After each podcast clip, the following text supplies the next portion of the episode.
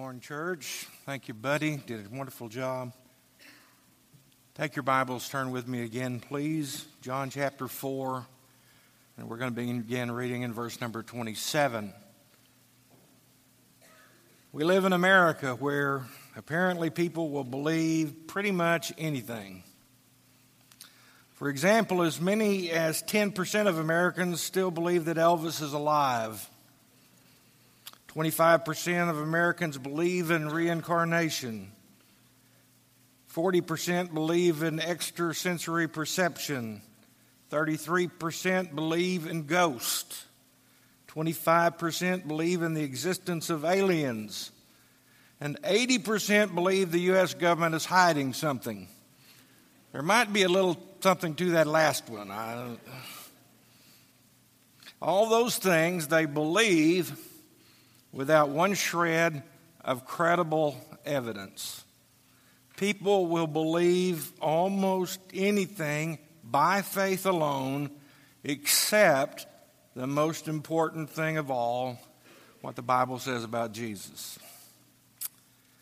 We return this morning to Jesus and his conversation with the Samaritan woman. Jesus and his disciples were traveling from Judea to Galilee and had made a stop by a well in Sychar, which is in Samaria. While the disciples have gone into town to secure something to eat, as Jesus sat by the well, a Samaritan woman came to draw water, and he engaged her in conversation. He crossed racial, religious, and gender barriers to bring her the good news that forgiveness of all her sins were possible. And in so doing, Jesus brought her face to face with her own sinful past when he asked her to go and get her husband. After dealing with her about her question as to the correct place to worship, Jesus now identifies himself as the Messiah in verse number 26. The decision that is placed before this woman is was he or was he not the Messiah? It was up to her to decide. Although a few commentators question whether or not this woman really believed in Christ, the great majority believe that she did. How can we know? What evidence can we look for? What qualities might we find in her life to tell us the answer? Well, I'd like for us to take a closer look at the qualities of this woman's faith this morning. The new birth is known only by its effects. So I want you to note with me three signs of true salvation. And we're going to pick up with a story in verse number 27. And at that point, his disciples came and they marveled that he talked with a woman. Yet no one said, What do you seek? or, or why are you talking with her? The woman then left her water pot, went her way into the city, and said to the men, Come and see a man who has told me all the things that I ever did. Could this be the Christ? Well, the first quality that I want to look at this morning in this woman's life, the qualities of a true believer, is a confession of faith in Christ. We begin by looking at the disciples and their amazement at what has transpired just as or immediately after Jesus told this woman that he was the Messiah, the disciples return from the village with the food that they have secured. John says they marveled that he talked with a woman, yet no one said, What do you seek and why are you talking with her? The amazement that they experienced, that they demonstrated, really comes from two sources. First of all, cultural conditioning, and secondly, a lack of understanding of what Jesus' mission was. Culturally, it was unthinkable that a Jewish man, much less a rabbi, would speak with a woman in public, much less a Samaritan woman and a Samaritan woman who had a bad reputation.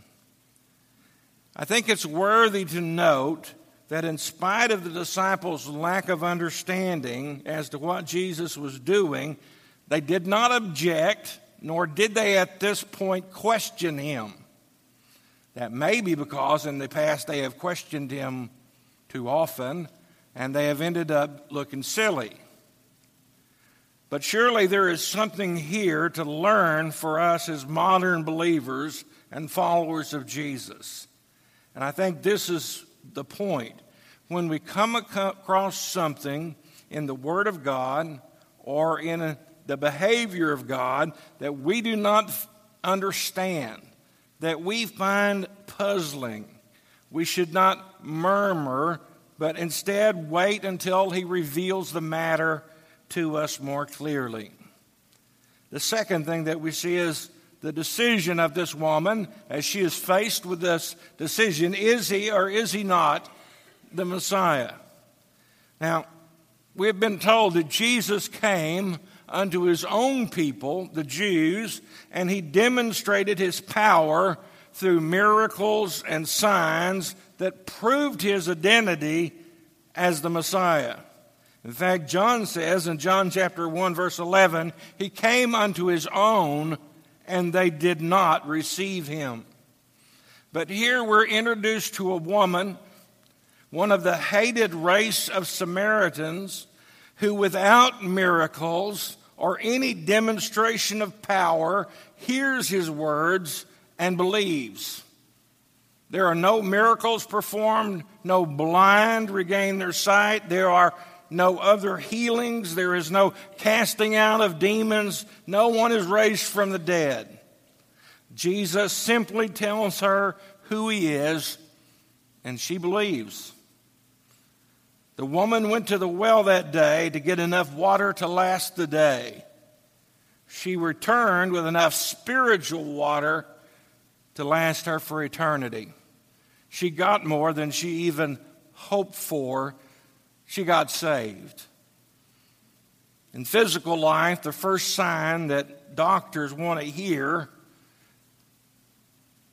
is an infant's cry. The cry tells the doctor that oxygen has entered the lungs and that the baby has started to breathe. It is a sign of life. Many believe that the new birth is caused by our profession of faith. But in fact, it is just the opposite. Our confession of faith in Christ is a result of us being born again. Jesus stressed the importance of this sign when he said in Matthew chapter 10 and verse 32 Therefore, whoever confesses me before men, him I will also confess before my Father who is in heaven.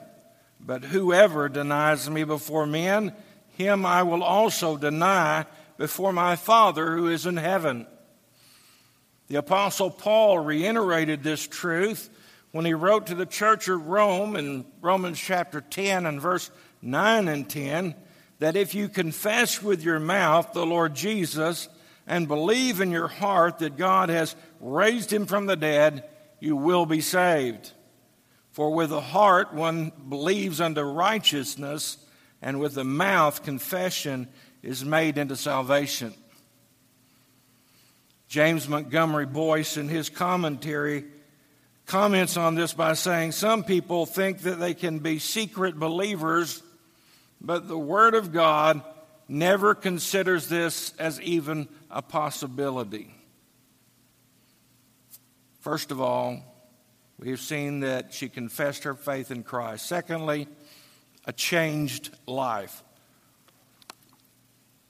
The woman left her water pot. What does it mean that she left her water pot? The second characteristic of a true believer is a changed life. First of all, her understanding about Jesus changed. Notice how this woman's perception has changed. If you look back at verse 9, she refers to Jesus as a Jew. In verse 11, she uses a term of respect, calling him sir. In verse 19, she sees Jesus as a prophet. And finally, in verse 29, she reaches the point that she calls him the Christ. So her understanding about Jesus has changed. Secondly, her determination about what is important has changed. The Samaritan woman came with the singular purpose of drawing water from the well, but she forsakes her water pot and she hurries back to the village. Many speculations are made in the commentaries about why this woman left her water pot behind. Perhaps it was a had become a symbol of her shame. It reminded her that she had, co- had to come in the middle of the day to get water in order to avoid the other women of the village. Or perhaps she left it because she knew that she was going to be coming back. Perhaps she thought that since Jesus had nothing with which to draw water, that he might need it or in the excitement of the moment, she just simply forgot it. But I think it's safe to assume that she was so excited that she couldn't wait to tell her village about Jesus. Carrying a heavy water pot would have slowed her down. And so she left it behind as she rushed to the village to tell everyone about her amazing encounter and conversation with the stranger who knew all about her. She forgets her mission to get water. She is different, and she wants others to experience that difference as well. Jesus always changes someone into something brand new. The apostle Paul said it this way, 2 Corinthians 5:17. Therefore, if anyone is in Christ, he is a new creation. Old things have passed away. Behold, all things have become new. And those who are saved gain a new perspective. When Jack Eckerd, the owner and founder of Eckerd Drugs, was saved, the first thing he did was walk into one of his drugstores and walk down through the bookshelves.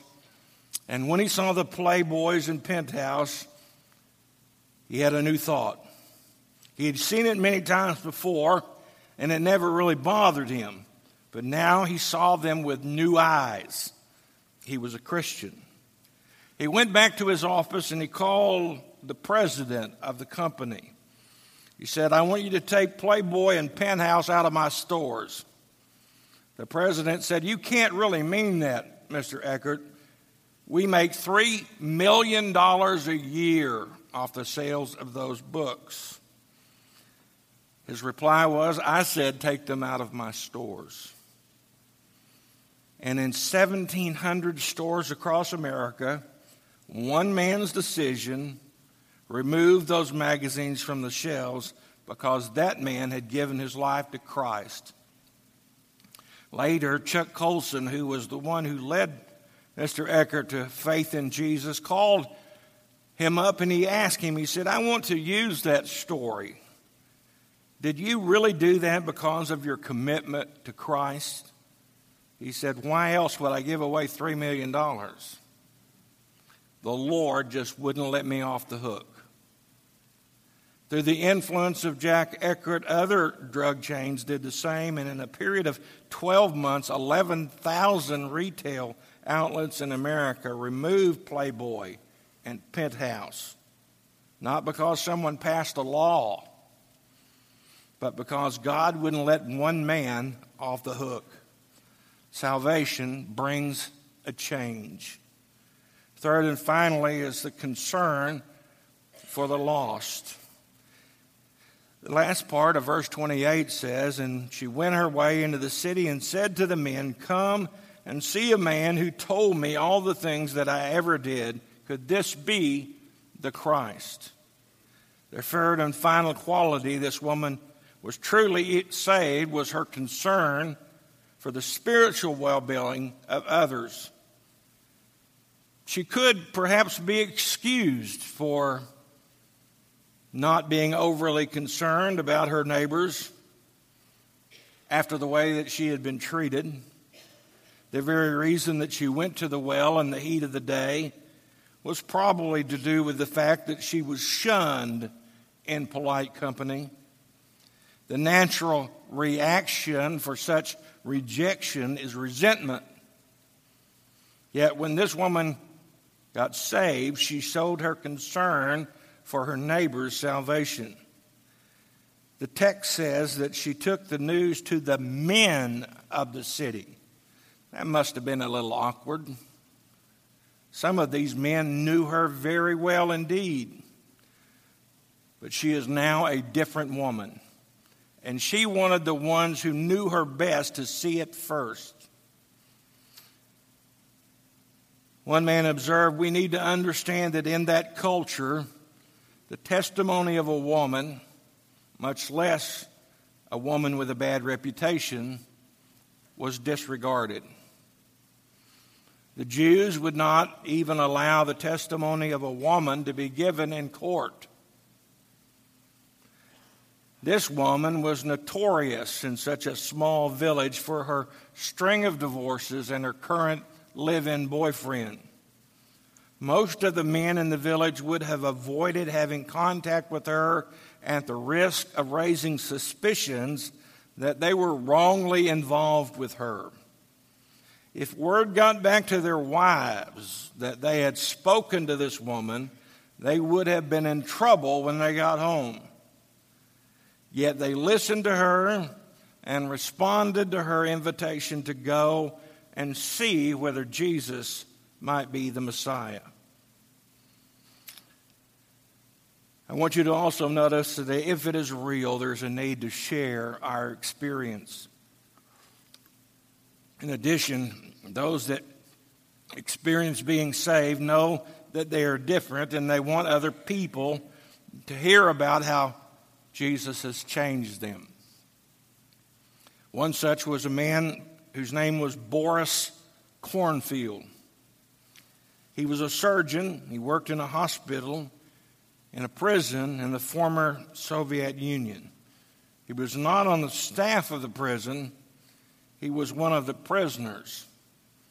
But his skill was so great that the Soviet authorities decided to put him to work in the prison hospital. We don't know what crime Dr. Cornfield was supposed to have committed, but he became a political prisoner in the Russian prison deep in Siberia in early 1950s. While in the gulag, that's what they call the prisons, Dr. Cornfield met a Christian whose quiet faith and frequent reciting of the Lord's Prayer attracted the doctor's attention and interest. One day, while repairing a guard's artery that had been cut in a knifing incident, Dr. Cornfield seriously considered suturing the artery in such a way that the guard would slowly bleed to death at a later time. Then, appalled by his own hatred and, vi- and the violence he saw in his own heart, he found himself repeating the words of the Christian prisoner Lord, forgive us our sins as we forgive those who sin against us. Dr. Cornfield had gradually come to see the sin in his own life, and his life was transformed by the grace of God. The Christian inmate who had witnessed to Dr. Cornfield was transferred to another gulag shortly thereafter, and Dr. Cornfield didn't have anyone to tell about his newfound faith. Shortly after he prayed that prayer, asking God for his forgiveness, Dr. Cornfield began to refuse to go along with some of the standard practices of the prison camp. And one day he even turned in one of the orderlies who had stolen food from a dying man. From that day on, he knew he was a marked man and his life was in danger. One day, as the doctor was examining a patient, who had been operated on for cancer, Cornfield began to describe to the patient what had happened to him. Once the tale began to spill out, Cornfield could not stop. Well into the night, he told his whole story of coming to faith in Jesus Christ and the difference God made in his life. The young patient awoke early the next morning to the sound of running feet. For you see, during the night, while Dr. Cornfield had slept, someone had crept up beside him and beaten him to death in his bed. The orderlies were carrying out the body of the doctor. Dr. Cornfield's testimony, however, did not die. That patient pondered the doctor's last impassioned words. As a result, he too became a Christian. He survived the concentration camp and he went on to tell the world what he learned there. This man's name was Alexander Solzhenitsyn. Solzhenitsyn went on to write many books that were smuggled out of the Soviet Union that told the world about what was going on there. Horror after horror was revealed to the world that was shocked by the inhumanity of the Soviet system, which had murdered 65 million of their own people. Many scholars believe that Alexander Solzhenitsyn's writings were one of the first stirrings that resulted in the beginning of the end for the Soviet Union. The last thing I want you to note with me is her invitation, verse 29. She said, Come see a man who told me all the things I ever did. Could this be the Christ?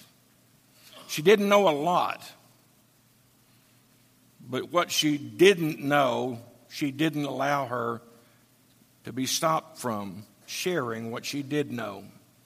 Instead of being hindered by what she didn't know, she witnessed about what she did know. The man she had met at the well was a true prophet, and what's more, he had revealed himself as the long awaited Messiah. Her invitation is simple come and see. It is, in fact, the oft, often repeated invitation of Scripture. God spoke through the prophet Isaiah in Isaiah chapter 1 and verse 18 when he wrote, Come now and let us reason together, says the Lord. Though your sins are like scarlet, they shall be white as snow. Though they are red like crimson, they shall be as wool. It would be the invitation given by the Lord to those who were worn and weary with this world when he said in Matthew chapter 11 and verse 28, Come to me, all you who labor and heavy laden, I will give you rest. It would be the words that the angel spoke to the confused disciples at the empty tomb. He is not here, for he is risen. As he said, Come, see the place where the Lord lay. The final proof of her new birth. First, she was conf- conf- confessed her faith in Christ. Secondly, she began to manifest a changed life. And third, she showed her concern for the spiritual well being of others by telling them about Jesus. Those same qualities should be evident, at least in some measure, in the lives of all who are born again by faith in Jesus Christ. But the truth this morning is if you should not gain heaven, and instead, and instead face the fearsome wrath of God, it will not because no invitation was given. No invitation was offered. God so loved the world that he sent his own son, his only son, to bear the penalty of man's sin and issue the invitation to come. If one does not come, it is not because no invitation was given, but this invitation extends only to this life. There will be no invitation, there will be no second chance after death. Let's pray. We are always amazed, Lord, to realize that you loved us enough to send your Son, your only Son, to allow him to take upon himself the sins of this world and to pay for those sins through his death, through his blood. Lord, if there's just one person in this place today who has never availed himself of the opportunity to accept what Jesus has done, I pray that they might understand that they are truly sinners, just like the rest of us, that they can't save themselves, but that you've already done everything necessary for their salvation. All they must do is accept what Jesus has done, repent of their sins, accept the payment on the cross for their sins. That all of us uh, look at our lives and see that we express those qualities that we've seen in the Samaritan woman. Let us learn from her life and her faith. And Lord, help us to be good testimonies for you if we ask it in Jesus' name. Amen.